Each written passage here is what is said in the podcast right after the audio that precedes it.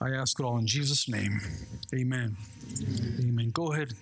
Please take your seats. It says there, fit for the kingdom. And when I read that, I go, wow. Um, what kind of obstacles do we face if we're not being fit? It's like going to the gym. Um, I, I go to the gym all the time. I ride bikes, but I had to develop uh, a habit. Anybody know what a habit is? Mm-hmm. Some of you got bad habits, right? But see, I there were times when I was beginning. You know you got to go. You go, well, today's my day, and I want to go hit the road. I want to run. I want to ride. But all of a sudden, you feel like, wow, I don't know if I want to go today, and I'm kind of tired, and I don't know. And then somebody calls, hey, you want to go to the movies? Yeah, I want to go to the movies. And all of a sudden, you don't stay fit. You ever see that? Ever it happened to you? You know what I'm talking about. It's like uh, I'm, you know, 24 hour fitness. I hate January, February, March in the gym. I hate it because that's when everybody joins and they crowd the, the, gym for a month and a half. Then after March, everybody leaves, and they're like, "Oh, now we're back to normal." And I'm, I like the gym again because it's empty. Because after January, everybody wants to, I'm, I'm going to get fit. I'm going to look like Arnold Schwarzenegger, oh, right? I'm going to have my girly body. That, that dress I have way in the corner that I haven't worn for a decade, I'm going to wear it. right? You know, right? And then January, like, ah, but then what happens? Something happens. Well, you can you can bottle them in a lot of different forms, but when you boil it down, it's excuses. Right? It's excuses. And see, that, that's the thing that happens. When you think about an obstacle that can keep a person unfit for service. See, talent won't keep you from service. Education won't keep you from service. Money won't keep you from service. Your spouse won't keep you from service. See, however, those things that I just mentioned, they can be misleading when we're talking about being fit for service for God, but those are not the reason why people uh, choose not to serve God or, or, or get deeper or get fit for the kingdom. Right? They could mislead you because talent, you know, talent, if you're very talented, talent could lead to pride, which is a doorway to a fall. Education can make you wise in your own eyes and then you could profess that you're wise and you could become a fool. Education will do that. Money, wow, with the love of it being the root of all evil, money can be very deceptive. Your spouse, some people use their spouse as a stumbling block. I want to, but my wife. I want to, but my husband. No, no, that's a, that's a, no, no, no. Don't, I don't, can't blame each other. See, despite these realities, though, there's only one thing that will hinder your destiny excuses. That's it. My daughter said yes. Others have, have, given that opportunity. She's not the first one with an opportunity, and they said, I want to, but okay.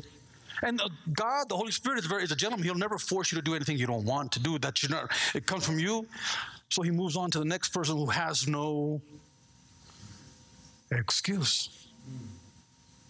So why do people tend to make excuses? There's a lot of reasons. I got, I got them. I listened down to three eyes. The eyes have it. Aye, aye, aye. Some are irresponsible. Irresponsible is a unique word. That can be untrustworthy, unreliable. They just, just for whatever reason, they, that's part of them, and they just come up with a good one, and they don't do what God called them to do. Others may be insecure. There are some people that they're afraid, they're insecure. You know that word insecure, wavering, restless. Another word for insecure is weak. Call, oh, you're weak. And sometimes that insecurity keeps you from the call, and it's an excuse. Third thing is indolent. I like indolent because I'm looking for another eye. Indolent is a very interesting word. Indolent means slothful, easygoing, lazy, or idle. Wow. Hopefully, and I know that nobody in this room is indolent, right? But these are reasons why people make excuses. The reason are many, and one thing that is very apparent that people do make excuses from time to time. See, that's what the opening scripture Luke was, Luke was saying. Nobody who, who puts his hand to the plow and looks back is fit.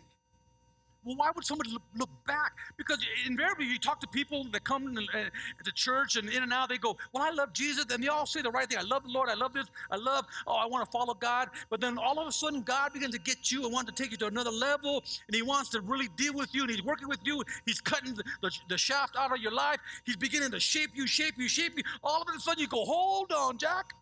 Wait a minute. What about me? What about my career? What about, what, what, what, what, what, what, what, what, what, what, whoa gets, gets real serious. Amen? See, excuses are counterproductive to your destiny.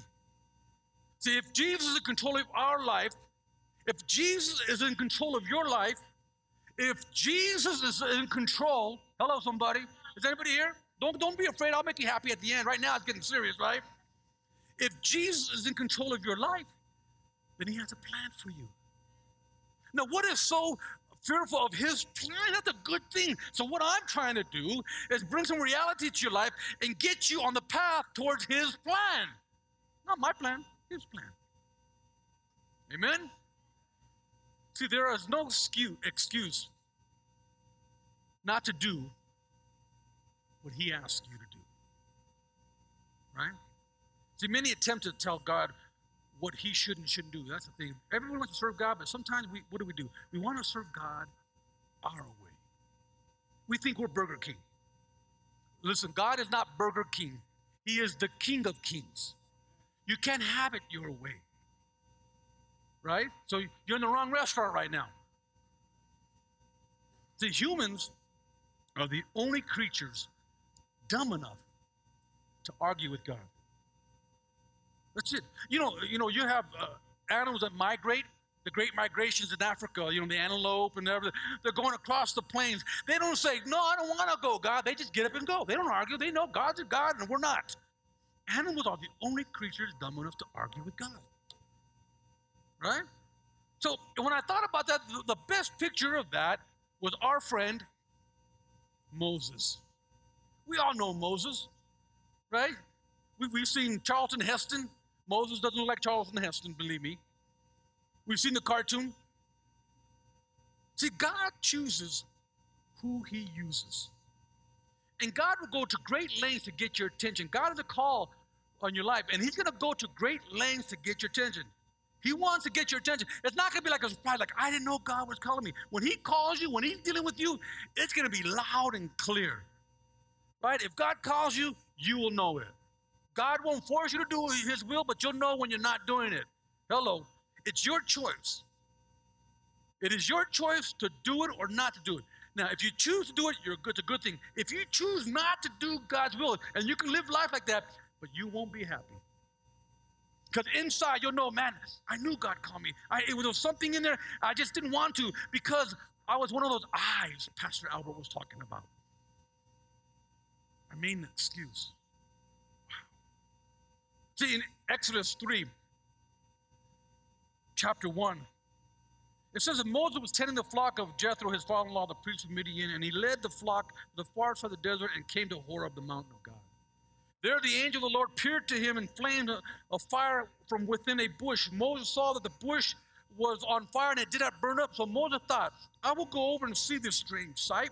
Why the bush does not burn up. When the Lord saw that he had gone over to look, God called to him from the within the bush, Moses, Moses. And Moses says, Here I am. Do not come any closer, God said. Take off your sandal, for the place where you're standing is holy ground. Then he said, I am the, fa- the God of your father, the God of Abraham, Isaac, and Jacob. At this, Moses hid his face because he was afraid to look at God. The picture, the angel of the Lord appeared to Moses like I said earlier, God will make sure he gets your attention. And God made sure Moses had no doubt who he was speaking to. A bush that didn't burn, a bush that spoke. Think about that one. Now, some of you thought I'd seen a bush that wasn't speaking, you probably think you're having a flashback of some of those drugs you took before. Amen? You'd be like, whoa, a bush is speaking. And I'm not talking about George Bush. Amen? See, God still appears to man today. In the lives of believers and in signs and wonders. He will speak to you. And when God has a call in your life, He will speak to you. Amen? See, God has and will call you. And when He does, again, like I said, and I'll say it again, there will be no doubt. So I'm amazed at the amount of Christians, there's a lot of them, that still doubt God's capabilities. Right? We question His ability to be God. God is who He says He is, and He will do what He says He will. When God calls, you'll have no doubt. Even now, I'm, I'm confident. I know because a message like this doesn't come out just to come out to entertain you. God has a call on many people in this room. That's why you're here because we are an apostolic ministry. We send people out, we don't play around. And you're here because God has a call for you. You have to talk to the bush. Amen? See, the first day I walked into Victory Outreach Hayward, July 21st, 1985, it was my birthday. God had been dealing with me. But I knew, my wife knows, I knew there was something going on. And when I walked in the door, like always, my friend Gene Perez was always at the door. He was, he was the guard, he was the usher, head usher, he was there. And this is what I, I never forget these words I said to Gene. I walked, and I knew him because we grew up in the same neighborhood. I knew his family. I seen Gene. I go, hey, Gene. Larry knows Gene Perez. Remember Gene? He was there. And I walked in, and he looked at me. Back then, they called me Loma. Loma. Hey, Gene. I'm here, man, because I'm going to do something for God. And I walked and sat down. Because I knew. Now, I could fake it. I could, I could try to doubt it, but was, I knew there was something going on in my life. Did I know what? Of course not. But I knew God had a call on my life. See, as you mature, the more you begin to sense in your heart His calling. You begin to, your call begins to get a picture. But in the beginning, it's just like an unction, like something that, that, that's there, and, and it only gets kind of quenched when you come to church. You know what I mean? Because I, I felt uneasy, but when I came to church, I felt good. I go, yeah, this is the right place. Then I go outside and wonder, what am I doing? What's happening? Man, my, my friends think I'm crazy. My mom thinks I'm crazy. I think I'm crazy. Then I got to church, and oh, I feel good again. Oh, praise the Lord. I get all excited, and I go out, and I go to the same head trips. Right? But I knew something was going on in my life. See, almost immediately, as you sense that call, know. And then we have all these other things, you know, because then, you know, because we live in America, and well, what about my mortgage payment? What about my car payment? What about my, my doggy? What about my this? But then we have all these things begin to pop up. Boing, boing, boing, boing, boing. Oh, I can't. do It It must not be a call of God. That darn pastor Victory Outreach is messing with my mind. Not my fault. Between you and the Lord. There's many voices that are going to say, do this, do this, don't do that, do this. You have to listen to the right voice. My job is to tune your in, your ear rather, to God's voice. So as your calling comes closer, the calling will begin to receive assurance. But you're not going to have that complete assurance. You're not. There's going to be a doubt. I'm sure. I, you know, I talked to my daughter. She's tripping. Like, what is going to go on? And I go, hey, that's normal. You don't know what's going to go on. Because if you knew what's going to happen, then, then you wouldn't need faith. You would need an itinerary. And God doesn't give you an itinerary, He gives you a calling. And then you begin to move and you say, What am I doing? And God says, Just keep moving. Inside, you feel like you got to keep moving. But you're, you're, you have this almost like a wonder. But you, God says, just Keep stepping. Don't worry about it. Keep moving. I got a call. So you have to be sure that you have a call because when you start stepping, hello somebody, then you, that's when the head trips come. And here's the problem. So you're in this head trip, that's bad enough. Then you have the world saying, dummy, don't do it. Don't do it. What's wrong with you? Oh, you are so dumb. You're a fanatical. You're getting too crazy. Oh, what's wrong? What's wrong? And then if your family's not with you, if they're not saved, they're not in church, they're even worse. Oh, yeah, it gets tough sometimes, huh? So as you come closer and closer, however, the calling you receive will get a little bit more assurance. Right? Between your initial call and your assurance, you, say me, be, your initial call and your assurance, before you get to your insurance, you get in the way. That's it. So if you can get rid of you, you'd be okay. Unfortunately, you are stuck with you. So now we have to deal with you. Amen? Why? I said it earlier because of talent, money, education. We begin to negotiate what we want to do for God. I'll do this, God, but I'll do it this way, and I'll do it that way. And all of a sudden, you think you're in a position to negotiate. See, this is not a, God's call is not a negotiable item. It is non-negotiable. He calls, he sends, and he tells you when. Not, I'll do it if. See, because when you do that, what, what's happening? That's what the writer said in, in Luke. You're putting your hand in the plow, and all of a sudden God begins to call you. You say, wait a minute, God. And you're looking at your house, your car, your dog, your family, whatever is in your mind, you're looking back. And he says, if you look back, you're not fit. See, now don't be uh, uh alarmed. I'm like 24 hour fitness. I'm your, I'm your, um, uh, uh, your trainer. My job is to get you fit. You need to come to the gym. Well, but, but there's a different kind. This is called the gym of the Holy Ghost. You need to lift some weight. Huh? You need to change your diet. Hello, somebody. Because some of you eat some strange stuff, spiritually speaking. Amen?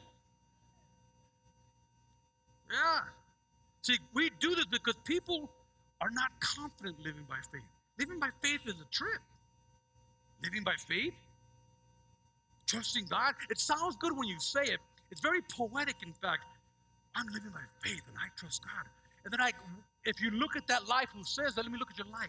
And then all of a sudden you begin to boil it down. They're not really living by faith, they're living paycheck to paycheck. There's a difference. Are you living by faith? See, living by faith is a whole different level where the paycheck is not important, the provider is. You have to change your, your, your, your concept. It's not the paycheck, it's the provider. Hello. See, most are confident with their abilities rather than God's power. Well, let me say that again because that was good. Most are more confident with their abilities rather than God's power. Why? Because God's power doesn't come, it's not like a switch you can turn on, turn off. No, no, no. But your abilities are, you are in complete control. So as long as you're in control under your abilities, I'm going to trust me. Because I learned, I was taught by my pastor, or my, my parents rather, how to how to survive, how to work hard, how to make a living. I, I, you know, and you get all, you know, really, really proud of your culture, and that's cool. I'm not knocking it, but that is, we're talking, trying. I'm trying to get you fit and take you beyond that. So, okay, that's good. Keep that, but are you trusting God? Hmm? Are you trusting God? See, the need moved God. To the, ins- the little insecurity of your walk. Well, let me back up. One mistake is this we're talking about the call. People want to be totally prepared because we trust what? Our abilities. Okay? But that's not going to happen. Okay, can I say it again? That's not, that, in fact, is impossible. You can't wait till you're prepared. Right? Can you wait till you're prepared? No, you can't wait till I'm prepared to go. It doesn't work that way. Because if you're prepared, then you don't need God.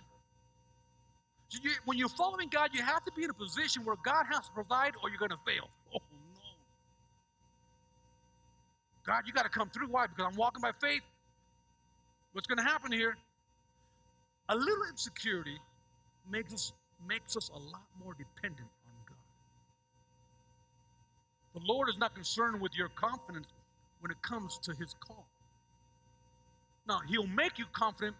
Confidence is a strange thing. I'll, I'll, relate to me and my wife. When, when we were coming, getting sent out, I wanted to go to Australia. I was planning for Australia, but they, on my way to Australia, they shifted me to Colorado Springs. But nonetheless, there was always this little fear.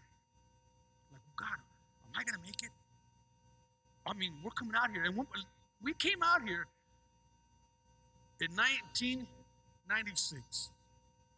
Me, my wife, Jose and Larry, Bear, my dog. Bear, he went on to be with Dog Heaven. He's gone. We came out, two days before we were homeless. Oh, my children was with me. They were babies. Alicia was eight, seven, ten? Ten. Okay, ten. Right? And then they had the other kids. Frank was back home. He got married. Anyway, that's another story. We come here two days before we were homeless. We had nowhere to go.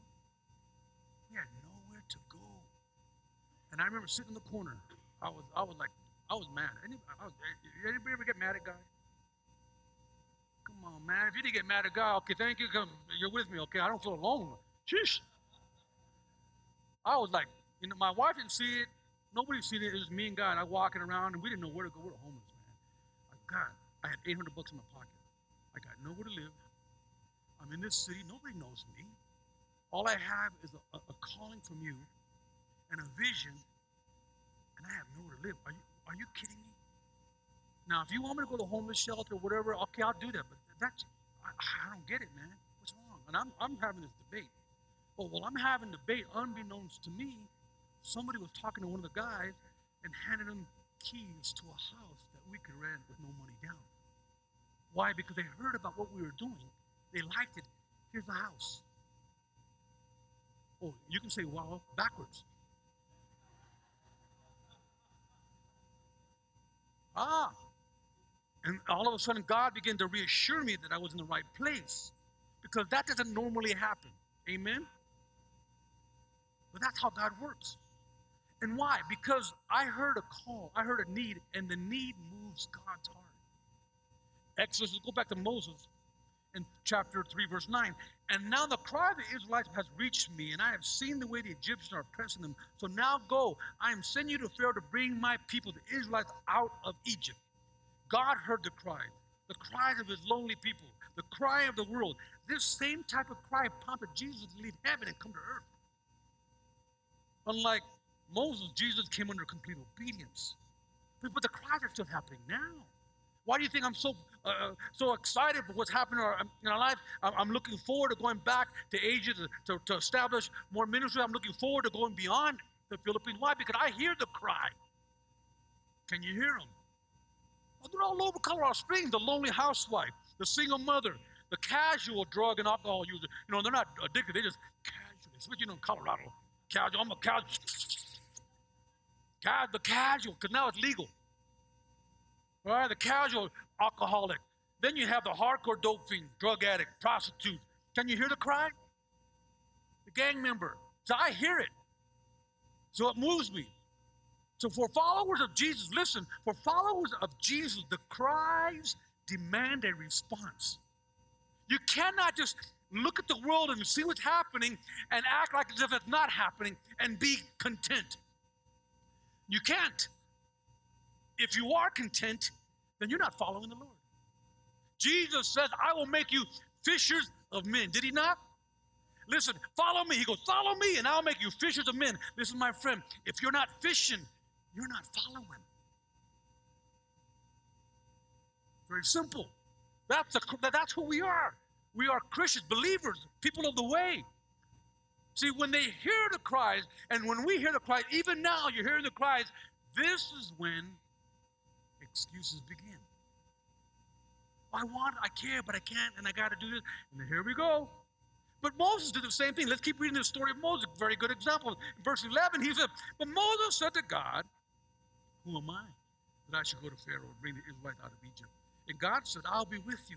And this will be the sign to you that it is I who have sent you. When you have brought the people out of Egypt, you will worship God on this mountain. See, the, the excuses begin. Here's the first excuse that we all are guilty of. We say, Who am I? What can I do? Notice God's answer. He didn't even, he didn't even respond. God knew who he was. He was Moses, a dirt ball like all of us. He was just, you know, we, we look at him back in history. Ooh. God looked at him and he goes, man, I got to use this guy. Well, you might as well use somebody. In other words, he wasn't that special. He was just another man. How do we know he's a man? Because here he is arguing with God. Remember I said, men are the only stupid animal that'll argue back God. Moses is our example. Who am I? And God didn't even respond to who am I. He says, I'll be with you. In other words, he said, I don't care who you are, I'll be with you. I don't care what you are, who you think you are not, or if you're something special. It doesn't matter what you think you are. As long as God is with you, that's all that matters. Who am I? God said, I'll be with you. God didn't care who Moses was. Nothing of ourselves impresses God. I hate to tell you. Now, I, I, you know, listen, I'm, not one of those preachers that tell you how good you are and just to be happy. I'm not one of those happy preachers. I'll tell you like it is. We need God because we're all messed up. Some, some people have more money and afford better cologne than others, and they look better, but they're still on the inside. They need the Lord. They need obedience to God. Amen? God always chooses the lowly. Why? He likes to confuse the wise. Moses was nothing. It is not who we are, it's who we know that matters. Moses just met God. People who call themselves Christians have met God. Have you met God? See, Moses just met him right here. It wasn't like Moses came to God and went to seminary. it, it wasn't like Moses came to God and said, No, I, I'm not ready, God. I have to study. I have to prepare. I have to get right. I mean, you know, I'll do it, God, but let me get right. He had just met God. And God said, Now go. Come on now. Somebody tell me. Well, how, why do you think we're, we're dumb enough to send someone right out of the home? Why? Because as long as God is with you, you can go anywhere. I, I don't, I don't need a PhD, an MA or, or MS or a BD or BVDs. I don't care what you got. All I need is to know that you love the Lord and God's with you because you have a call on your life. Let's do it. Now, those other things are cool. If you have an education, it makes your preaching better, but it ain't going to change your anointing. The anointing is the anointing, right? See, I see people in bondage. I see people hurting. Do you? Do you see them? See, if you have an interest in the hurting, God will use you. God is not moved by your talent, your education, your money. God moves in your life because of the need and your interest. There's a need. Is anybody interested in that need? I am. God moves. Let's do it. It's that simple. It's not that complicated. Excuse number two. Then he says to God, Well, who are you? Imagine that. You sure it's God? God is that God's voice I'm hearing? Or I'm just being, you know, I don't know. Verse 13, but Moses protested, arguing with God again. If I go to the people of Israel and tell them, the God of your ancestors has sent me to you, they will ask me, What is your name? Then what should I tell them? God replied, not God, he says, I am who I am. In other words, you don't have to name me. I am God. Those who love God must believe that He is. He doesn't have to prove Himself to anybody. Those who love God and they come to Him must believe that He is and that he's a, a rewarder of those who diligently seek him. If he has to prove to you who he is, he will never reveal himself to you. You just have to believe. Hmm? God also said to Moses, verse 15, Say to this people, Yahweh, the God of your ancestors, the God of Abraham, the God of Isaac, the God of Jacob, has sent me to you. And I, I think about this I hate to say it like this, but I will. Most believers don't truly know who God is. They know about Him. They may have some intellect about who He is. But it's beyond that. So you got to get beyond the head, the mind, the brain to know God. In fact, this thing between your shoulders, remember you? That's the biggest obstacle between you and God. He has to get past your head to get into your spirit. They know about Jesus, claim to have faith. They even call him Savior. But their efforts for the masters, the effort, their effort for God, needs a little tweaking. I better not use that word tweaking in this church. Need, need to be adjusted.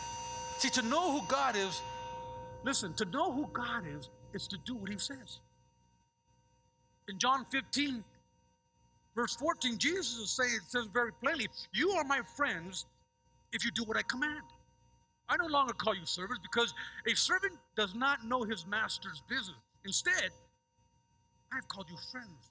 For everything that I learned from my Father, I have made known to you.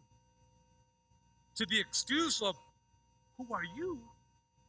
It may never be said out loud, but your actions, they will speak louder than your words. That's why we don't move, because we're not really confident who God is. Well, who are you? Hmm? Who are? Can you really do this for me? Can you really provide? Can you really do it? Come on, God. God, either God is God, the creator of the heavens and earth, or He's not. And if He's called you, He can provide for you. If He can't provide for you, then we're serving the wrong God. Hello, somebody. But He can. He is a rewarder. He is a provider. Third thing people go through is um, suppose they don't believe me or listen. Now, I don't know. I'm not, I haven't jumped in Jose's mind, but I Jose's. I ain't worried about Jose. I'm not. He, he was in Africa by himself. Him and Barry, just two guys. A few other guys. I think who was that? Fernando was there maybe. Yeah. They went out there. They started a home in Africa, Cape Town. Vic, they didn't know Victory Outreach. In fact, this is funny as heck. They thought Jose was the founder of Victory Outreach. Right? He even made the newspaper, founder of Victory Outreach, reaching drug addicts in Cape Town. Man, we get the paper and I go, oh my God, I hope Pastor Sonny doesn't see this. He acting like he's the founder of Victory Outreach. He wasn't the founder, founder. But they thought he was the founder because he, he, was new. But he went out there. I ain't worried about it. He's going to go to uh, uh, go to go to. I mean, now he's going to do just fine. But you've been in for a time of her life, right?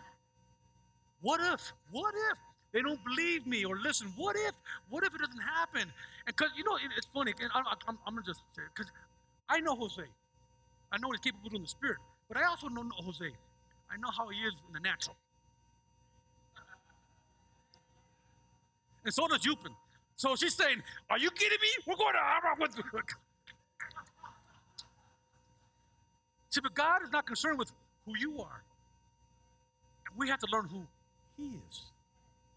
God does the work. Huh? God does it all. God turns the meekest of women into a superwoman. God turns the, the, the, the, most ignorant of men into the most brilliant orators. God can do anything. And we have to believe that. See, but you doubt it. See, at this point, Moses begins to get God angry. From verse uh, uh, in Exodus 22, uh, 16 to 22, the same chapter, the Holy Spirit in the burning bush. Now think about this. The Holy Spirit in a burning bush is telling Moses what he's going to do. Right? Think about that. And rather than to believe God, Moses begins to argue. Now you got to see the picture. God is speaking to him from a bush. So here's Moses doubting God. Now, I don't know, but if a bush was burning and talking back to me, I don't think I would argue. And he said to go to the bush. Well, what if they don't believe me? The bush says, I'm God. I mean, if he's talking about hello, somebody, then you see the, the, the comical situation we have here of the great Moses arguing with the bush. Right? So we have much more than a bush to lead us. We have the Word of God not only have the Word of God, we have others that have gone before our examples right in front of our eyes. We don't have to just re- rely on this phenomenon. We have people in front of us who are leading the way. If people are leading the way, what is stopping us from believing that God can do anything? Oh, what is stopping us? Hmm? Ah. He, uh, he says, What if they don't believe me? who is going to believe a bush was talking to you in the first place? The first question he should ask. And who is going to believe the voice is coming from the bush? He shouldn't worry about that.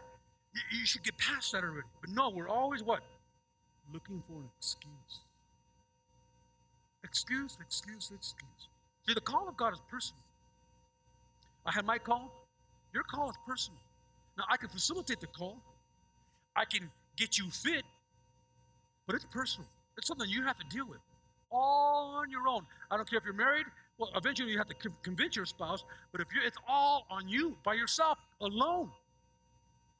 What are you going to do with the call of God in your life? Hmm? See, most people you know will not believe you when you say you're called. In fact, you don't even want to say it, tell nobody because you don't want them to laugh at you. And you don't want to them not only to laugh because you're not even sure yourself. See the, the, the, the conundrum? Amen? Other believers will understand you, but not those outside the church. They're not going to get it. Moses, in verse 1 of chapter 4, says, What if you do not believe me or listen to me and say, The Lord did not appear to you? You ever heard that? You don't know Jesus. You don't know. How do you know that? The Lord didn't talk to you. How do you know it's God? And then they come up with all these questions. If God is God, why did He allow this? And why did He allow that? And then you have all these things coming at you, attacking your faith. Hmm? Attacking you, attacking you, attacking you, trying to push you off your path, your personal path with God. you get to listen to what you want to listen to. See, the world has a way of sapping faith out of you. You know what I mean? Just sucks the faith out of you, like a straw. Just take it right out of you.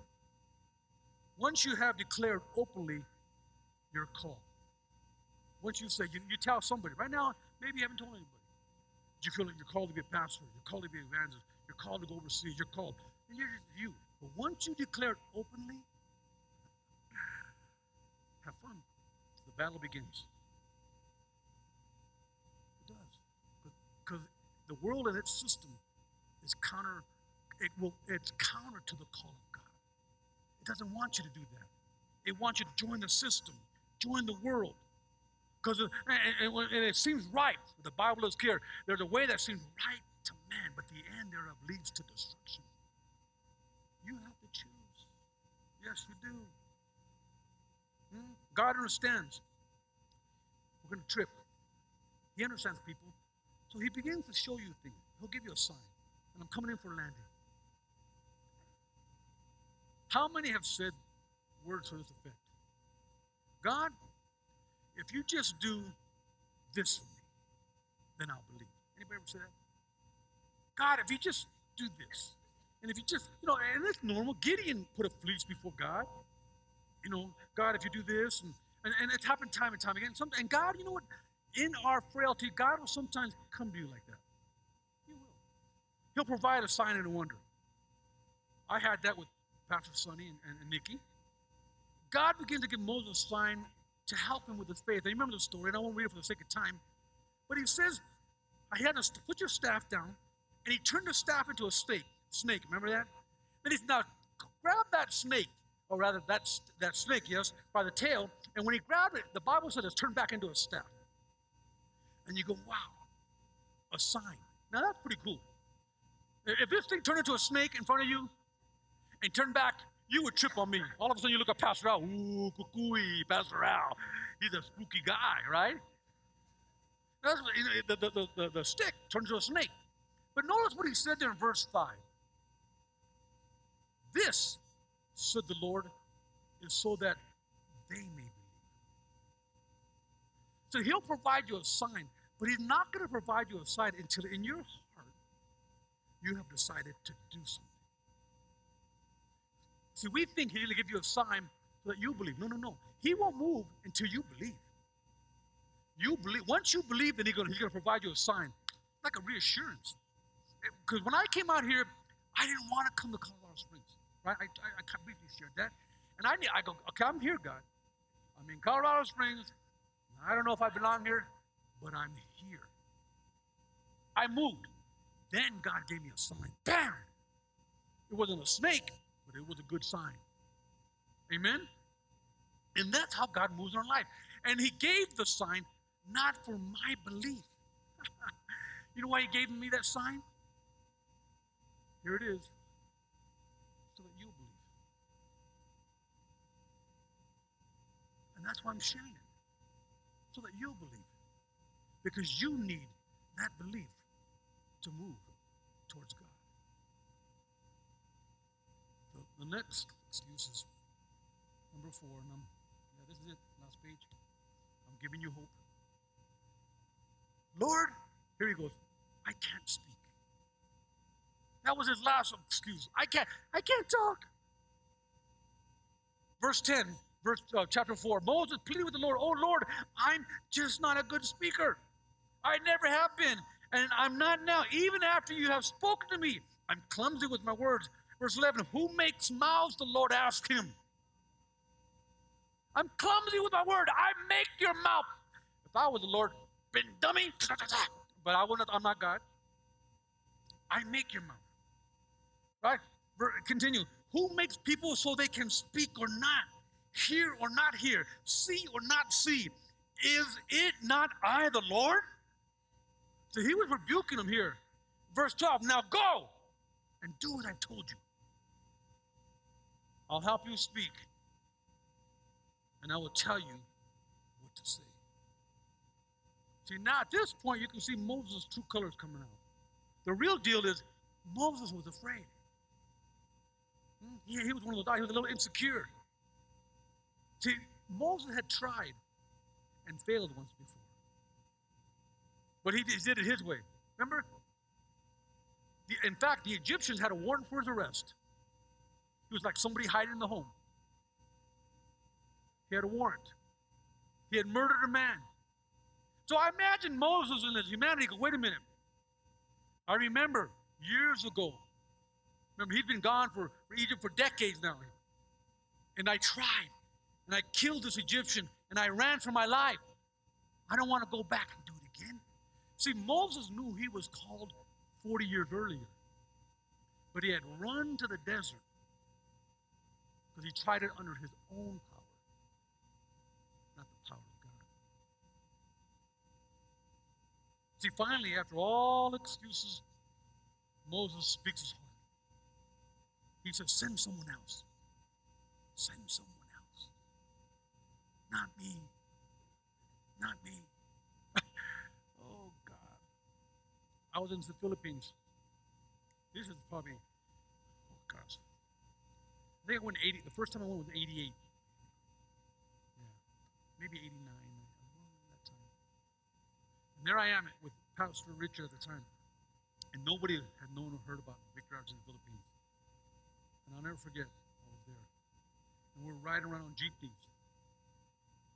So the smog in middle is so bad that you, in, in, during run, run, rush hour you have to wear a, handkerchief on your mouth because you can't breathe.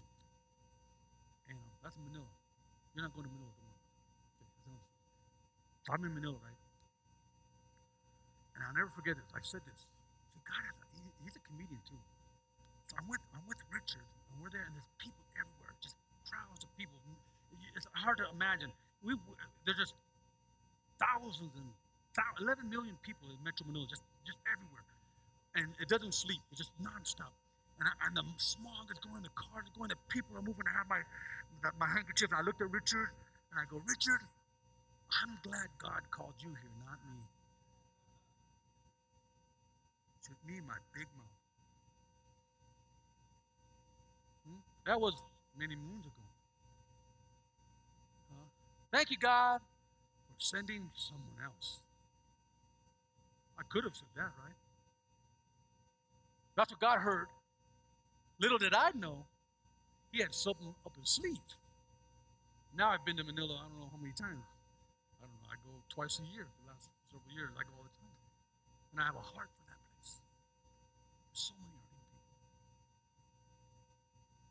So many hurting He says someone else.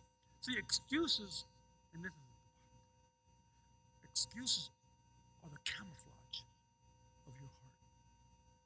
See, God wants to reveal your heart to you.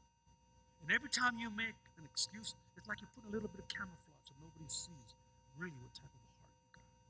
And we, us Americans, us Christians, we know how to make good excuses. They sound so good, it could not be God. Because your excuse is just so. You know, you can you, you go, oh my children, I want to raise them up. I want to put them through Princeton, and, and you can have all these things. Or my this, and I, you know, I have intentions. And one day, once I once once I retire, I'm going to give my life to the Lord. And you have these great, and there's this beautiful, flowery excuses, and all they are is a camouflage of your heart. Because when God calls you, He doesn't care about your situation. He cares about His situation, His purpose. So we have to understand that when God calls you, you're in the best place possible. To think that God would call you, think about that. So when I look at my life, I look back and I said, I just said yes. I didn't know when I was going, but I know how to call.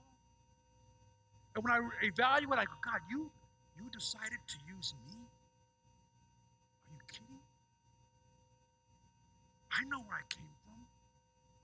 I know how messed up I was, how angry I was, how violent I was, how perverted I was, how ugly I could be, how rude I, I acted. I know. Nonetheless, God, to look at us, He looks at our willingness, our desire to say yes. And He fixes all that stuff along the way. He's a good God. He makes us better. But Moses says, send somebody else. And it says here that the Lord angered, his anger burned against Moses. Imagine getting God mad. Imagine you rejecting the call of God on your life. Do you think God's just gonna, oh, it's okay, I still love you. Oh, my friend, God is, we think God is a genie. It's not, it's not a cartoon, it's not a Aladdin lamp and a genie. God is a holy God, a righteous God. But, huh? Don't play around with the calling of God on your life. Don't mess with it. If God has a call, treasure it. Now, after striving with Moses, God got angry. God is saying to Moses, I'm getting upset with your disobedience. In fact, I won't deal with you forever. Excuses almost caused Moses to lose his calling. Do you have a call? Do you have another excuse?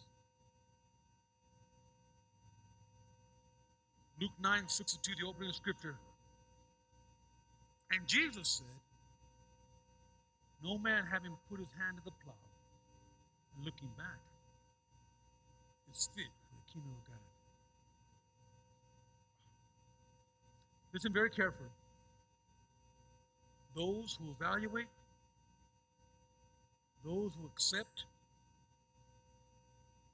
and those precious people who respond to God's calling have huge amount of courage. Courage to change careers, courage to leave comfort of, of family and friends, courage to step into the unknown. It has been said this. I read this quote. If there's one thing upon this earth mankind loves and admires better than any, it is a brave man or woman, a person who dares to look the devil in the face and tell him, You're the devil.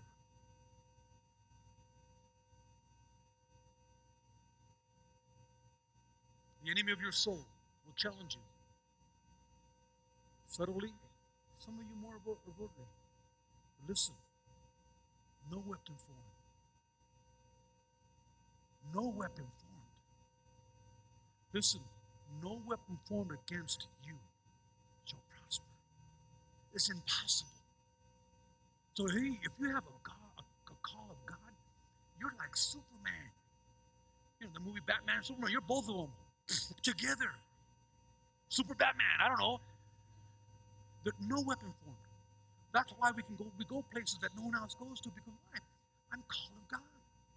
I'm here because of the calling of God, and no weapon formed against me will prosper. I believe it. weapon, knife, guns. I've had a ball pulled up on me, and I just sort of laughed. I've had possessed people come run up on me, and I said, "What? Come on, get over here, Jack. Don't you know who I am? I've been called of God. You have no authority in this place. The call of God. The devil tried to kill me. Nikki tells me I'm in the hospital 40 days. 40 days in the hospital. Nikki says, Albert, do you think the devil could have did that to you? I looked at him and go, yeah, he did do it to me. And I, and I always thought that. I didn't tell nobody that. I thought this is the attack of the devil. And he asked me that, and I go, yeah, I think the devil could do this to me. And he goes, that's what the devil did try to do. He confirmed to me. See, the devil tried to kill me, but nonetheless, if you haven't noticed, I'm still here. Why? Because no weapon formed against me shall prosper. None whatsoever. So if you have a call of God in your life, we're going to sing the song. Now, if you don't have a call of God and you're just like, oh, you're visiting, just stay there, kick back, enjoy the enjoy ourselves. You know, just, I'm not trying to put no pressure. But if you have a call of God in your life, you need to get up here because I want to pray for you.